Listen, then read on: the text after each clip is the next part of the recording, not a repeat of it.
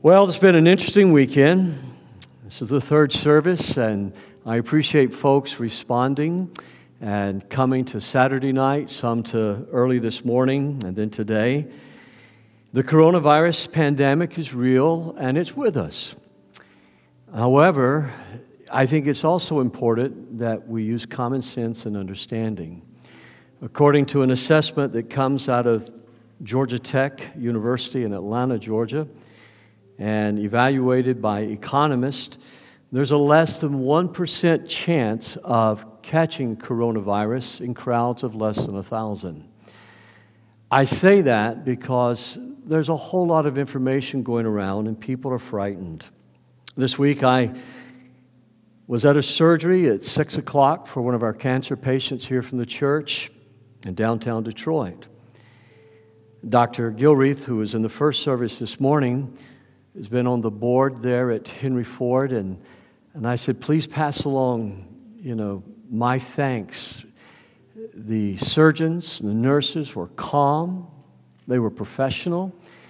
Not a one of them were wearing a mask, and when I talked to them about that, there was just not fear and panic among them. They were there serving and doing what they're called to do.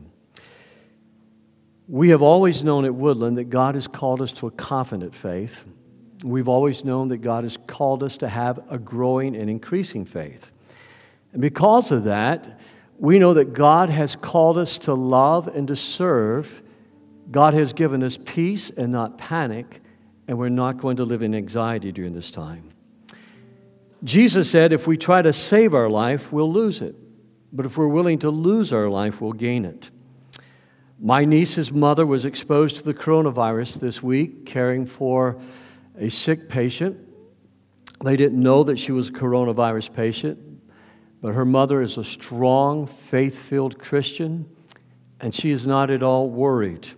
The recovery rate seems to be very, very strong, unless you are someone that is immunocompromised or you're someone that is elderly. Marie is my niece's name. She's the wife of a young pastor, and they're at their church ministering this morning. I'm grateful that you're here, but I'll tell you what I said on the video and what I said in the email this week. For those who are frightened and stay at home, then there's no shame in that. We need to pray and walk together through this time. Pastor Corey read you a verse of scripture from Matthew chapter 14. And I'm going to read you another passage of scripture and both of these are about small groups of people that went through storms together. Both of these passages are about boats being at sea. Both of these passages indicate that you can't get away from the presence of God. God is going to be with you. Ships in those days were not like the big ships today, like your cruise ships that carry thousands. They carried a very small, limited number of people. When Pastor Corey read the message, the, the text to you this morning, there was a word there. Jesus insisted that they get into the boat. That's a very strong word in the Greek language. That Jesus was adamant you're going to get in this boat and you're going to go across the sea, and I'll meet you on the other side. Sometimes God puts us into a storm. Sometimes it's God's plan to put us in a storm, but He always puts us in a storm with a small group. And so I think one of the things that we have to decide right now is that God is allowing us to go through this storm together. And I'm going to ask you to stand with me out of respect for the word of the Lord. And I want to read the second passage of Scripture to you, and then we're going to pray this morning. Give you a little background to this story. Paul is on a prison ship. It's not a big ship, it's carrying grain, and they're on their way to Rome. They put in, because of bad weather, into a, a harbor. It wasn't the best of harbors, but it was a harbor. And the Lord spoke to Paul and says, You need to tell them, don't leave this harbor. And so Paul tells them, but they choose not to listen, and they go out to sea and they hit a storm. In that storm, the men were fasting and not eating. And so we'll pick up there at Acts chapter 27, verse 21. No one had eaten for a long time. And finally, Paul called the crew together and says, Men, You should have listened to me in the first place and not left Crete. How many of you ever said that to your teenager before? You should have listened to me. Sure. If you don't have teenagers, trust me, the day will come. You should have listened to me in the first place and not left Crete, and you would have avoided all this damage and loss. But take courage. None of you will lose your lives, even though the ship will go down. For last night, an angel of the God to whom I belong and whom I serve stood beside me and said, Don't be afraid, Paul, for you will surely stand trial before Caesar. What's more, and would you read this out loud with me this morning? God, in His goodness, has granted safety to everyone sailing with you. So take courage, for I believe God, it will be just as He said. Now, friends, it's important to note God said not one person would be lost, not believers and not unbelievers. You and I are the salt and the light of this earth. God has put us here to be a blessing to our community, not just to the body of Christ, but to lost people as well. Our mission statement says we celebrate God's love by persuading people to become passionate followers of Christ. And how we respond and how we react during this time, people are watching, and this is an opportunity for us to be a witness for Jesus Christ. I've been amazed at the conversations that I've been able to have about the coronavirus already, and I'm sure that you've been amazed as well. So far, I think the greatest need that I think people have expressed to me they have is the need to find toilet paper. I saw a meme last night on Facebook. If you remember the old Indiana Jones movies where he holds a little bag of sand to get a little golden statue so he doesn't get hit by poison arrows. And last night, Indiana was holding the bag of sand, and in place of the statue was a roll of toilet paper. Friends, if that's our biggest problem, we've got nothing to worry about. Let's agree together in prayer. My Father, in the name of Jesus, I come to you. We don't make light of this virus and we don't make light of the pandemic, but we make much of you, Lord. We make much of the God whom we serve. We make much, Lord, of your care and your provision and protection for us. But we also make much, Lord, of storming the gates of heaven in prayer. Prayer for one another, prayer for those that of our families that they will be protected. Prayers for the doctors and the researchers who are looking for a cure to the coronavirus. Prayers, Lord, to you, for you have the ability to destroy this virus and to kill it and stop it in its tracks. Prayers, Lord, that we will be wise during this time and we will take opportunity, Lord, not to flee in panic, but to stand up and to serve faithfully in the name of Jesus, as the church has done in plagues and in times of hardship before. And we make much, O Lord, of your provision for us through the name of Jesus, through his blood, and by the presence of your Holy Spirit. Now we ask you in the few moments that we have together, you would speak to us and encourage and strengthen our hearts and give us wisdom. For it's in Christ's holy name I pray. And everybody said, Amen, amen, and amen. God bless you. You can be seated this morning. Well, as I said to you just a few moments ago, God often puts us into storms. Jesus insisted that the disciples sail across the sea. It was his plan. It wasn't that he created the storm, but he put them in that vessel to sail across the sea, knowing that there would be a storm to come. But in putting them in that vessel to sail across the sea, it's important that you understand that Jesus knew what he was doing. His plan was not to sink their ship. His plan was to settle in them his mastery of the wind and the waves, as well as everything else in this world.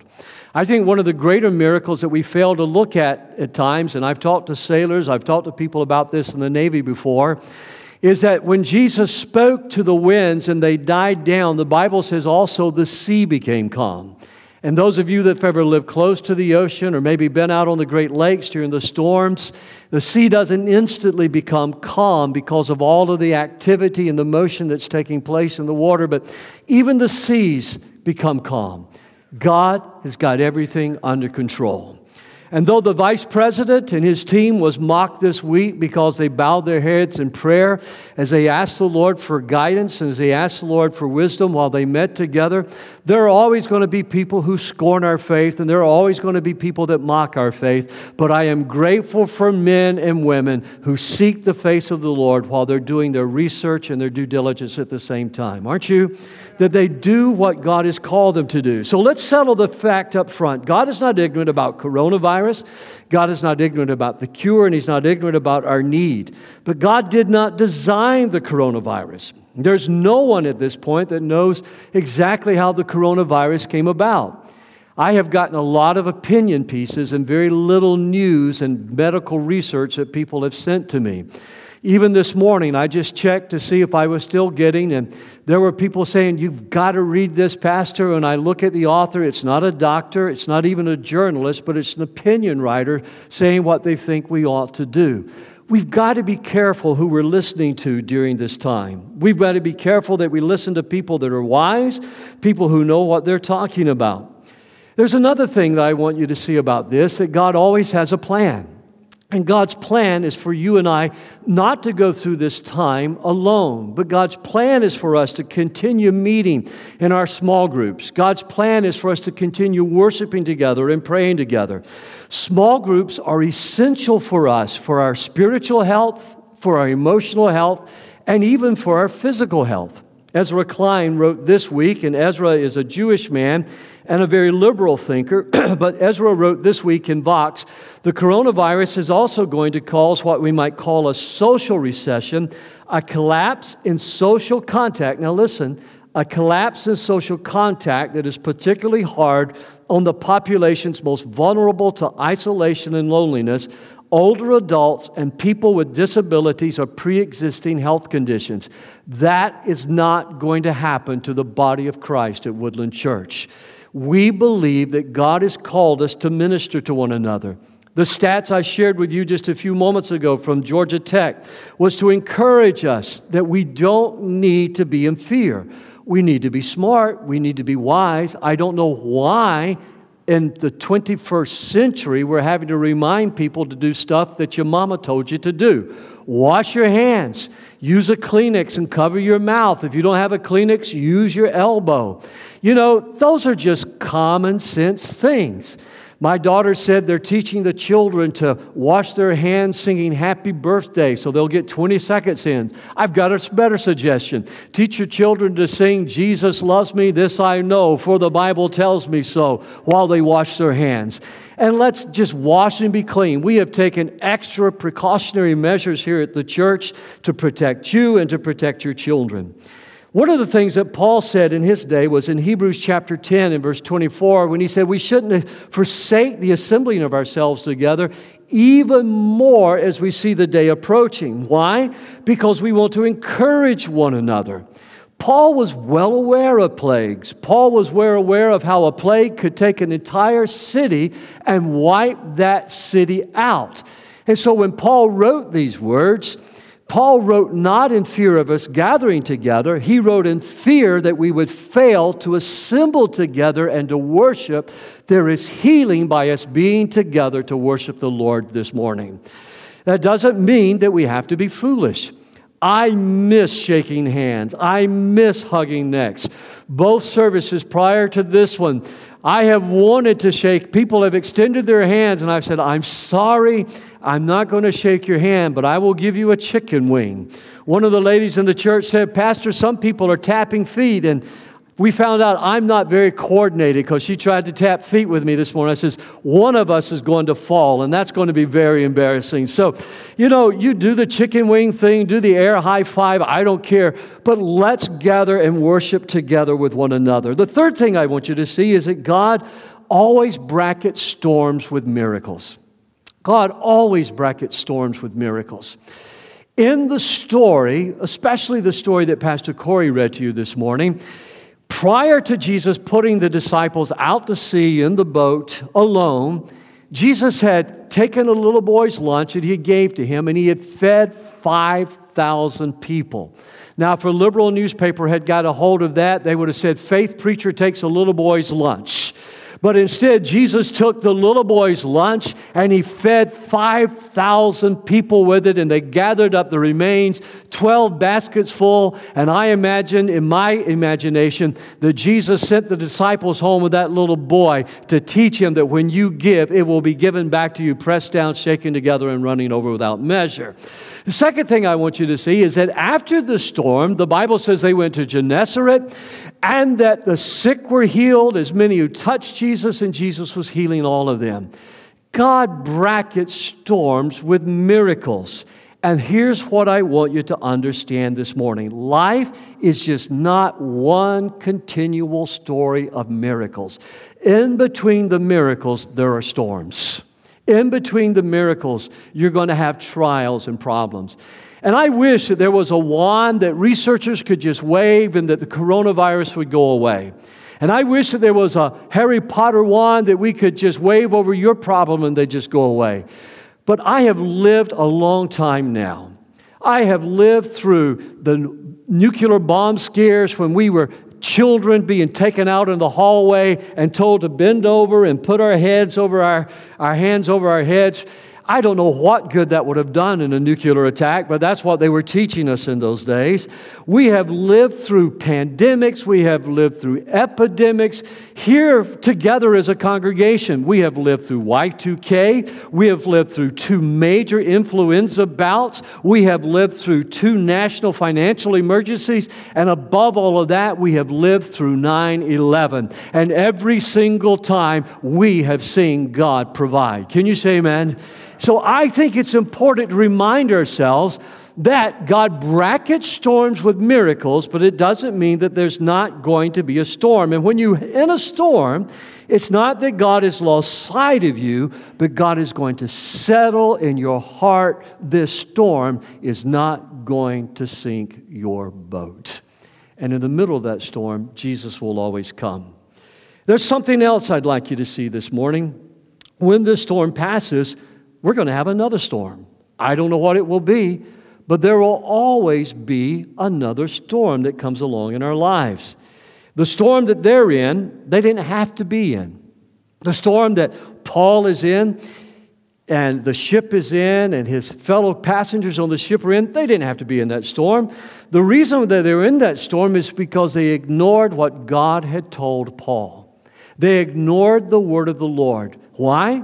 Because, like anybody trying to make a buck, like anybody trying to do their job, they were impatient.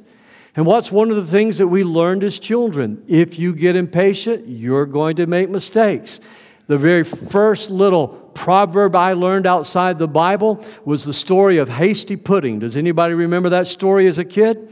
It was a story our teachers taught us, and then the little maxim that we learned as a result of that is haste makes waste. I'm not going to retell the story. Some of you are going, No, I've never heard that story. You've missed a lot not being able to grow up in the country in Georgia. There's so many things that they taught us there. The second thing I want you to see is nothing can keep you from the presence of God. God is not hidden from us. God is not hidden from you. God is not hidden from me. Nothing can keep God's presence from you and me. You see, in the middle of the storm, Jesus came walking to them. And the Bible says the Bible says, now listen, that it was about three o'clock in the morning, the darkest time of the night. And sometimes it's darkest just before the storm. And there Jesus came walking to them on the water, and he came to them and he said, Peace be still. Here's what I want you to know. You've said, you've heard me say this so many times over the years. If you can stand the pulling, God is going to pull you through. God will pull us through the storm. When I came back from Asia with a E. coli infection that was bursting organs in my body, and they said I was going to die. It was a three year storm, but here I am today, can still preaching the gospel, healthier than ever, I believe, and enjoying life and enjoying my grandchildren. Did we go through a storm? Yes. Did the doctors help? Yes. But according to two of my surgeons, what happened in my life was nothing short of a miracle. And Dr. Tarigula said, I don't even believe in miracles, but you are a miracle. God brackets storms with miracles. Don't give up on the miracle working power of God's. Don't give up on answers to prayer. Don't give up on praying for the researchers and the scientists. We're in this thing together. But you can make the storm worse. And you say, Pastor, how can I make the storm worse? Well, you can make the storm worse through several things, but I'd like to take you through one more passage of Scripture this morning. Look at Acts chapter 27 and verse 11 with me. The centurion was more persuaded by the pilot and the captain of the ship than what was being said by Paul. Now, notice that. You might want to outline that or circle that in your Bible. He was more persuaded by the pilot and the captain of the ship than what was being said by Paul. It's important who you listen to. Let's keep reading. Because the harbor was not suitable for wintering, the majority reached a decision to put out to sea from there if somehow they could reach Phoenix, a harbor of Crete facing southwest and northwest, and spend the winter there. when the moderate wind had came up, look at that. Sometimes it looks like things are getting better before they really do get better. But when a moderate south wind came up, supposing that they had attained their purpose, they weighed anchor and began sailing along Crete close inshore. There's several things I want to point out here. The centurion chose to listen to the captain of the ship and the owner of the ship rather than Paul.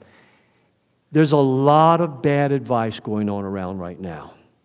I called my family in Georgia They've got plenty of groceries on the shelves in the stores. I call my family who live in Florida and the coast of Florida.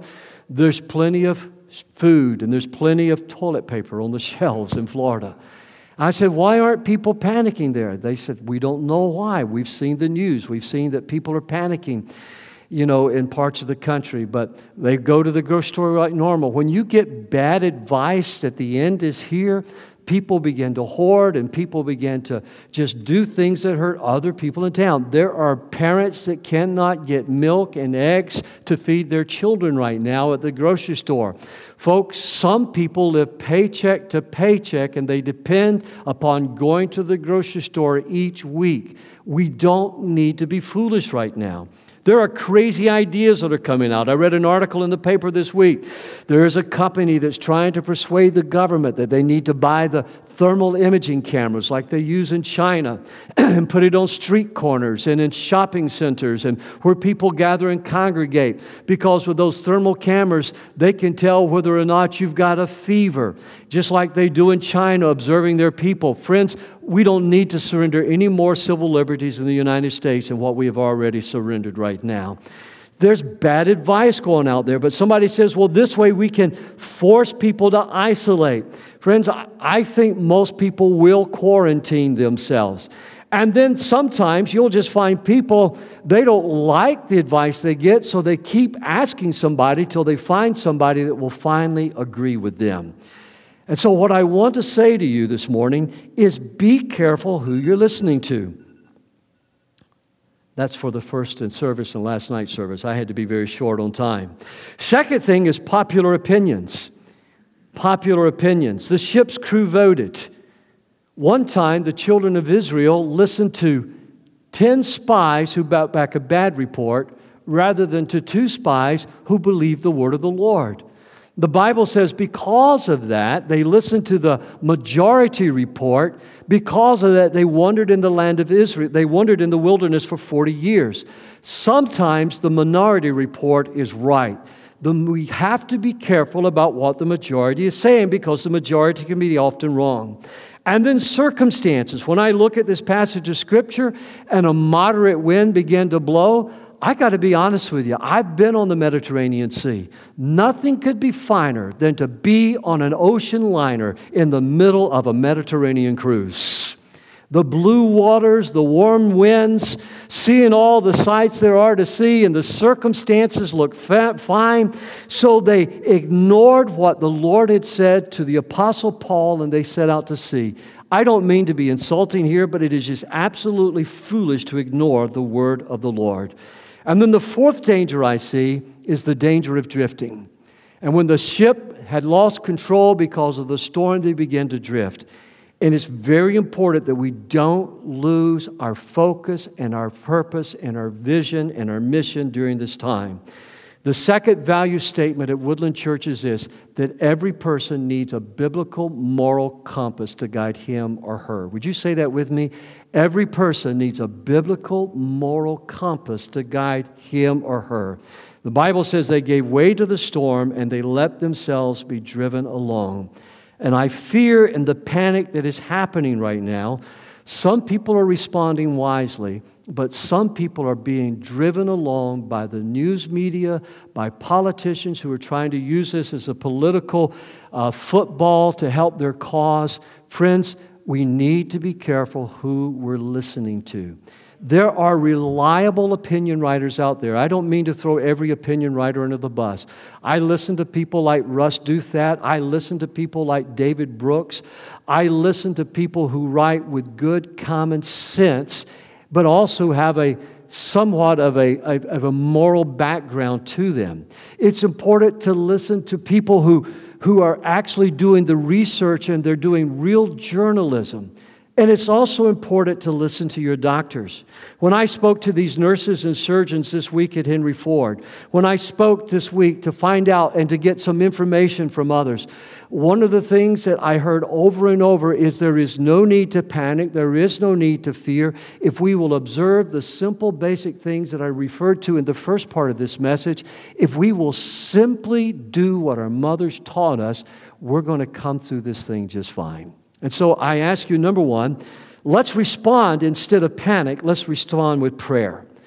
Be well rested, eat well, sleep well, be with your family, be with your small group, worship with us, but start and end every single day as the child of God that you are. Remember the words of Jesus He will never forsake us, He will never leave us. One of my favorite passages of Scripture is that God has said to us to, in Hebrews, He will never leave nor forsake us. He will never abandon us.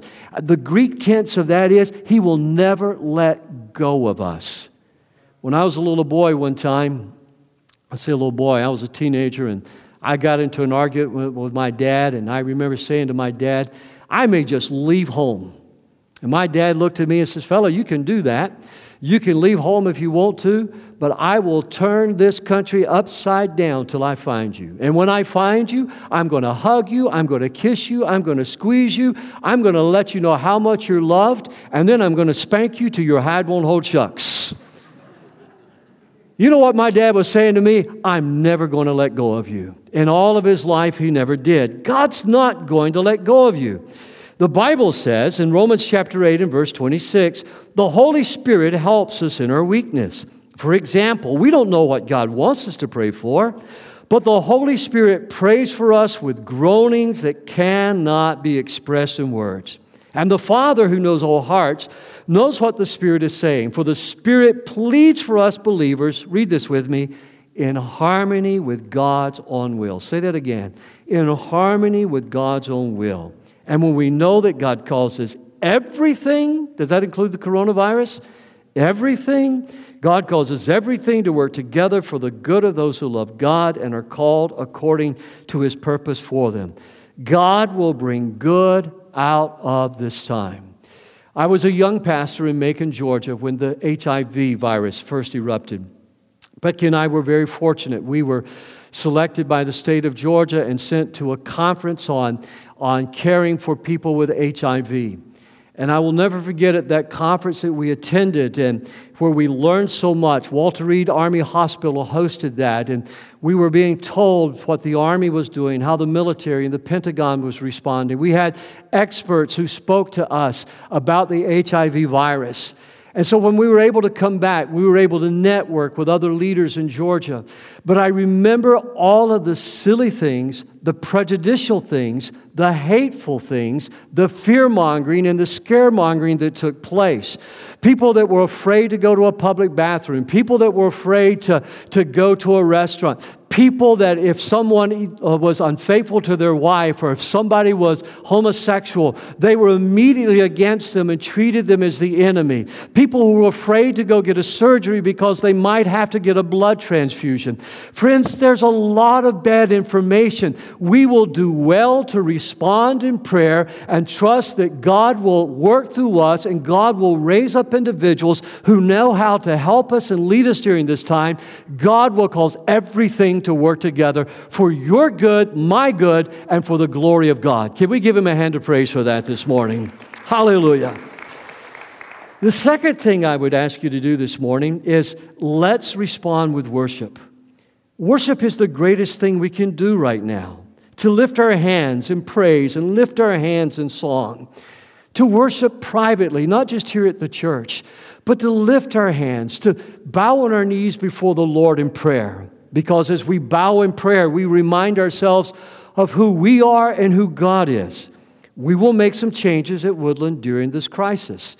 One of the changes we've made is how we receive communion. We will no longer be passing the communion down the aisles during the crisis. We've already ordered prepackaged communion. We'll ask you to come down front and you will take a communion package from us, and then we'll all take together, and you'll be able to open yours up, and it will have the wafer and it will have the, the juice there for you to be able to receive communion with us. This way, we avoid touching anything that perhaps we shouldn't be touching.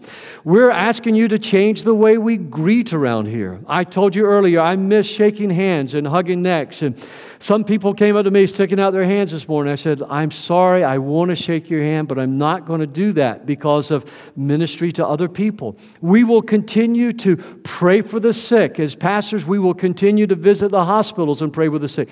We will have the anointing with oil, according to James chapter 5, as we pray for the sick after the service. But you're going to notice a little difference. You're going to have to ask us because we're not going to presume that you want to be anointed with oil.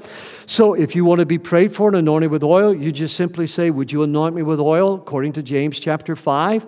And we will do that. And after we pray, we're going to do something that we hope you're not offended by, but we're going to take and we're going to put some hand sanitizer on our hands.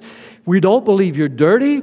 We don't even believe you're contagious, but we want to protect the next person we're going to pray for behind you. Is that okay?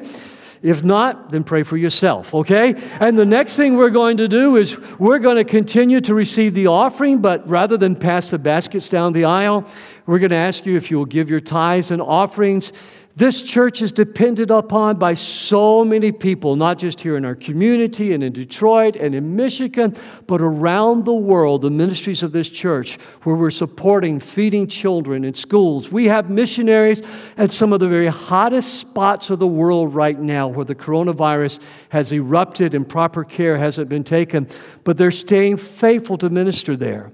So I'm asking you so that God's blessings continue upon your home, that you stay faithful with your tithes and offerings, so that God's blessings will rest upon this church, so that we can continue our ministries around the world.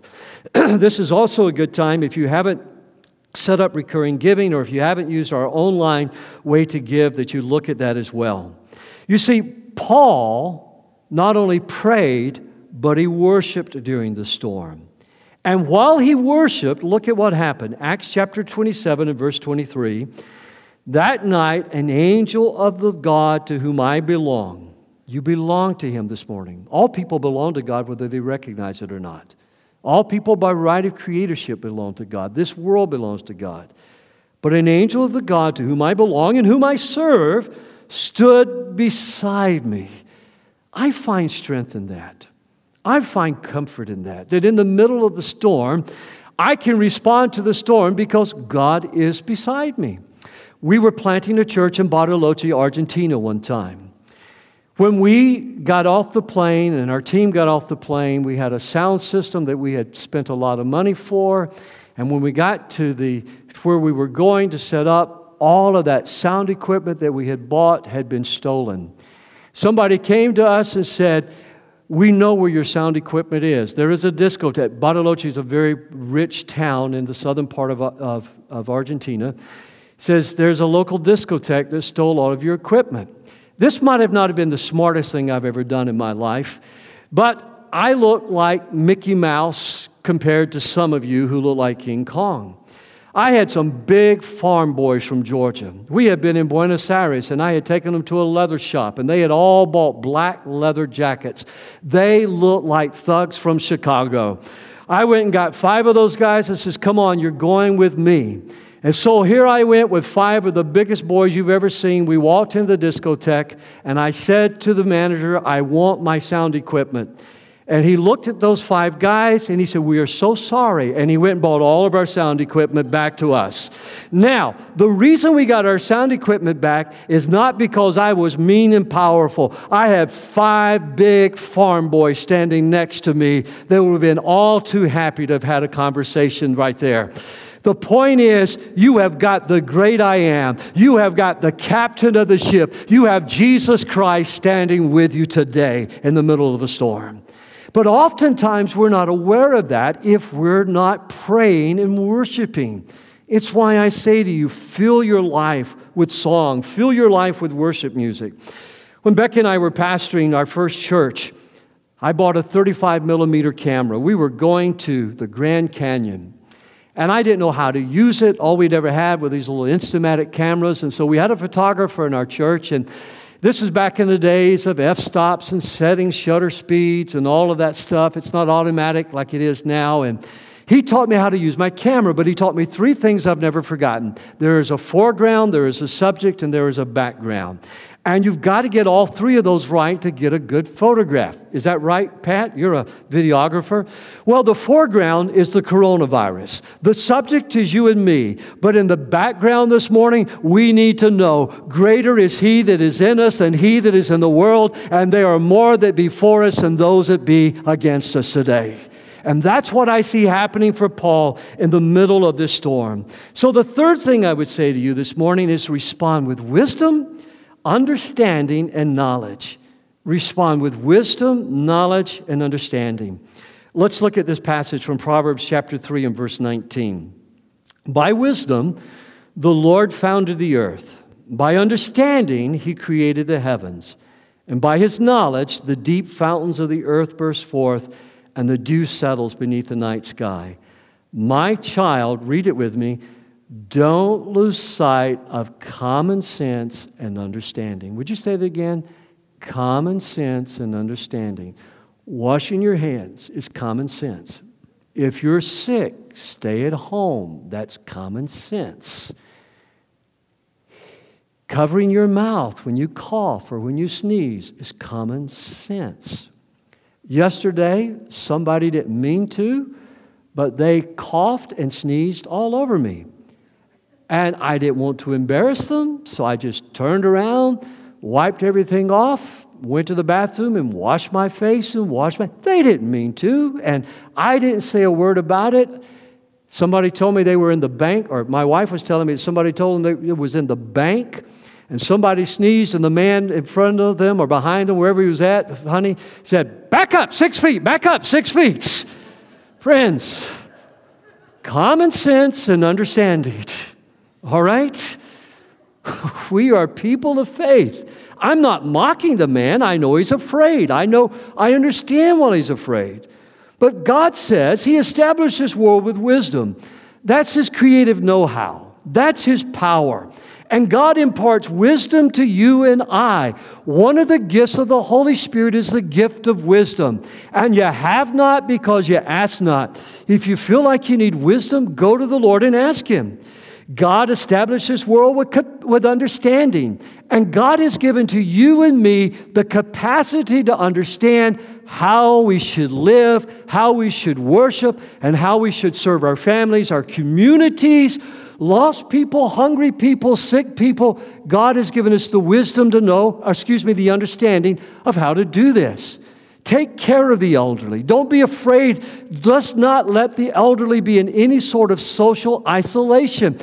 Let's meet with our small groups. But God also says He establishes earth with knowledge as well. And the one thing that I know today, our God is able, our God is capable, our God is all powerful, our God will pull us through this time. That's the knowledge of the Lord that sustains us. You and I are going to get stressed. We're going to get stressed by the struggle. When we went through the financial reversal, Here in Michigan, the last one, the big one, we went through that financial reversal. We lost 12 tithing families in one quarter. We had underemployed people, we had unemployed people.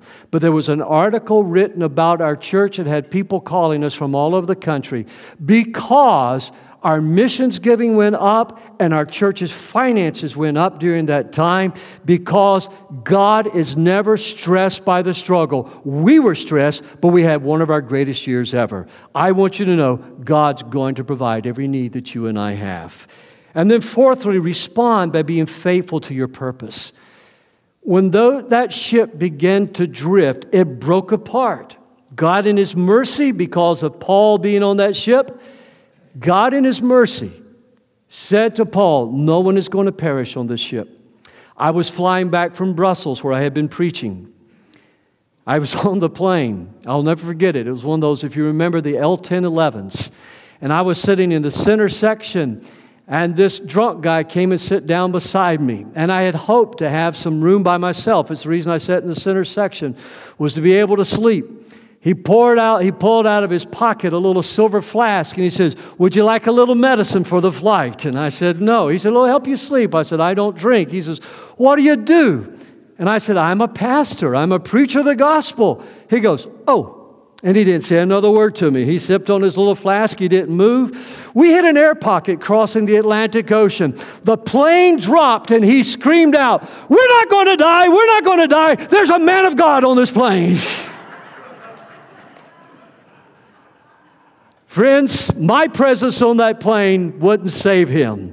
But here's what I'm going to say to you the presence of our church and other Bible believing churches in this community, God is going to work through the Christians in this community to bring hope and life and salvation because we're not going to panic. We're going to minister in the name of Jesus Christ.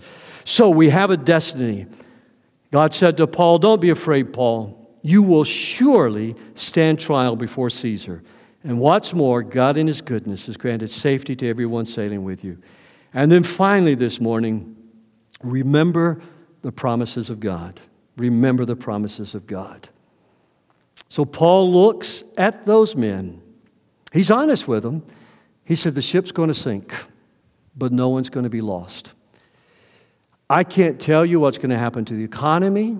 I can't tell you what's going to happen with anything else.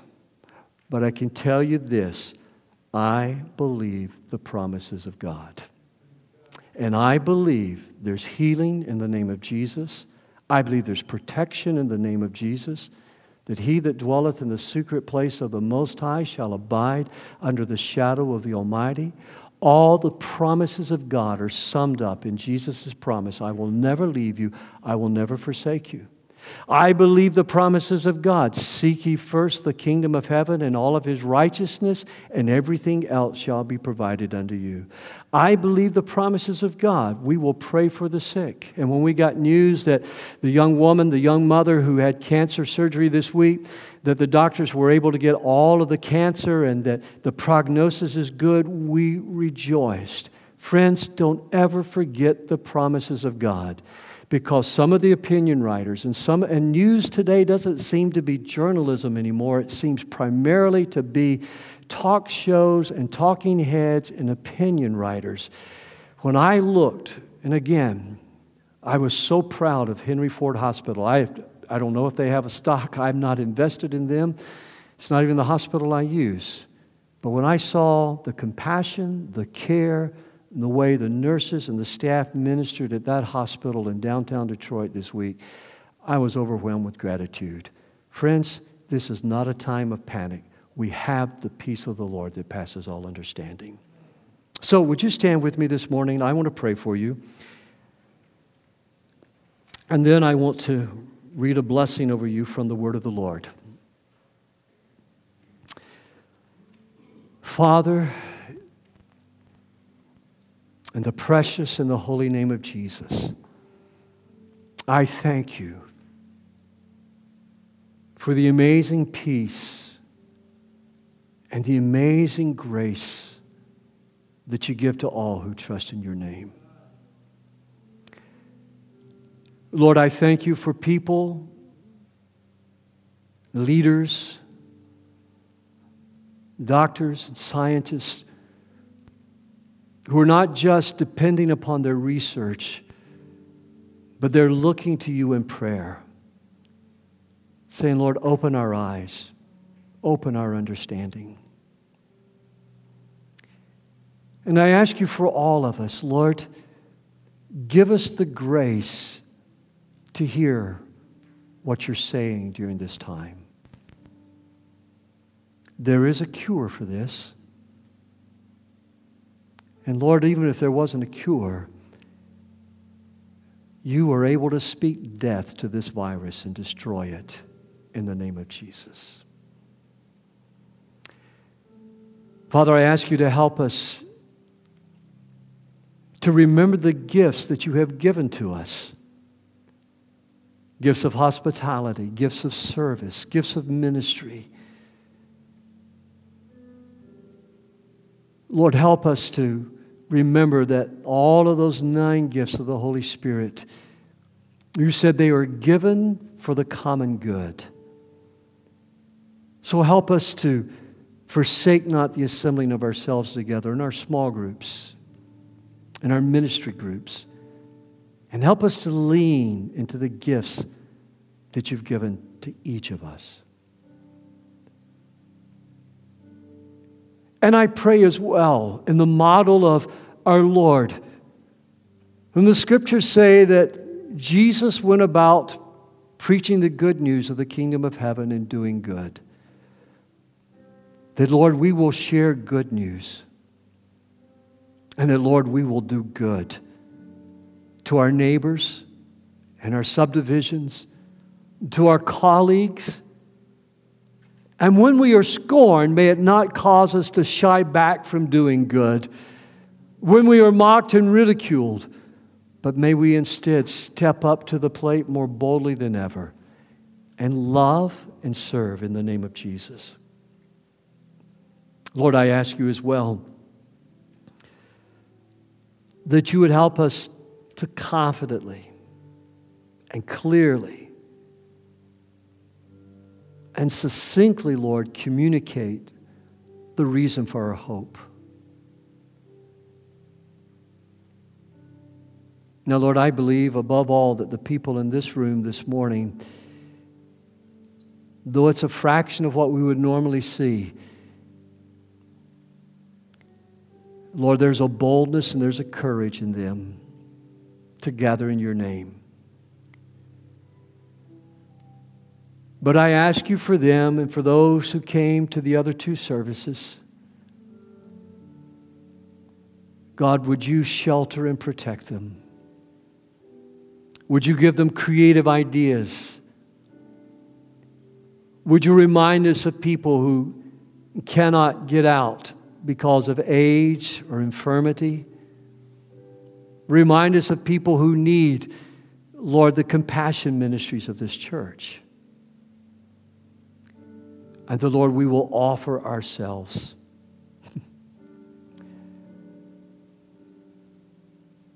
and I pray that many lost people will come to know you during this time.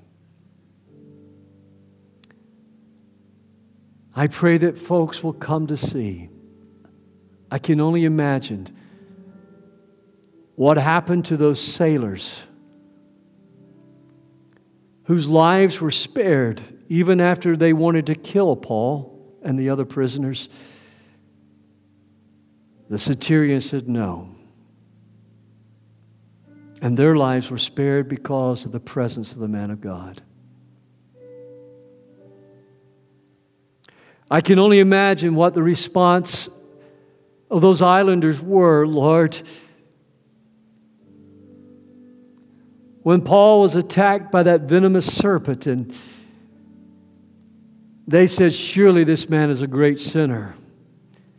And they're all when he didn't drop dead. Jesus, I ask you, would you perform signs and wonders? so that lost people in our community will come to know you. And would you remind us, no weapon formed against us shall prosper. These are the promises of God. Now, Lord, as we bow our heads in worship, I pray the words of Psalm 5 and verse 11 over this congregation as a blessing. Let all of us be glad who have turned to hide ourselves in you. May we keep shouting for joy forever because you overshadow us with your presence and we sing and we rejoice. And I pray that every lover of your name will burst forth with endless joy, for you wonderfully bless the righteous. And your grace, your favor, wraps tightly around each of us and covers us with a canopy of your goodness. So we walk out in the shelter of your love. For it's in Jesus' precious name I pray.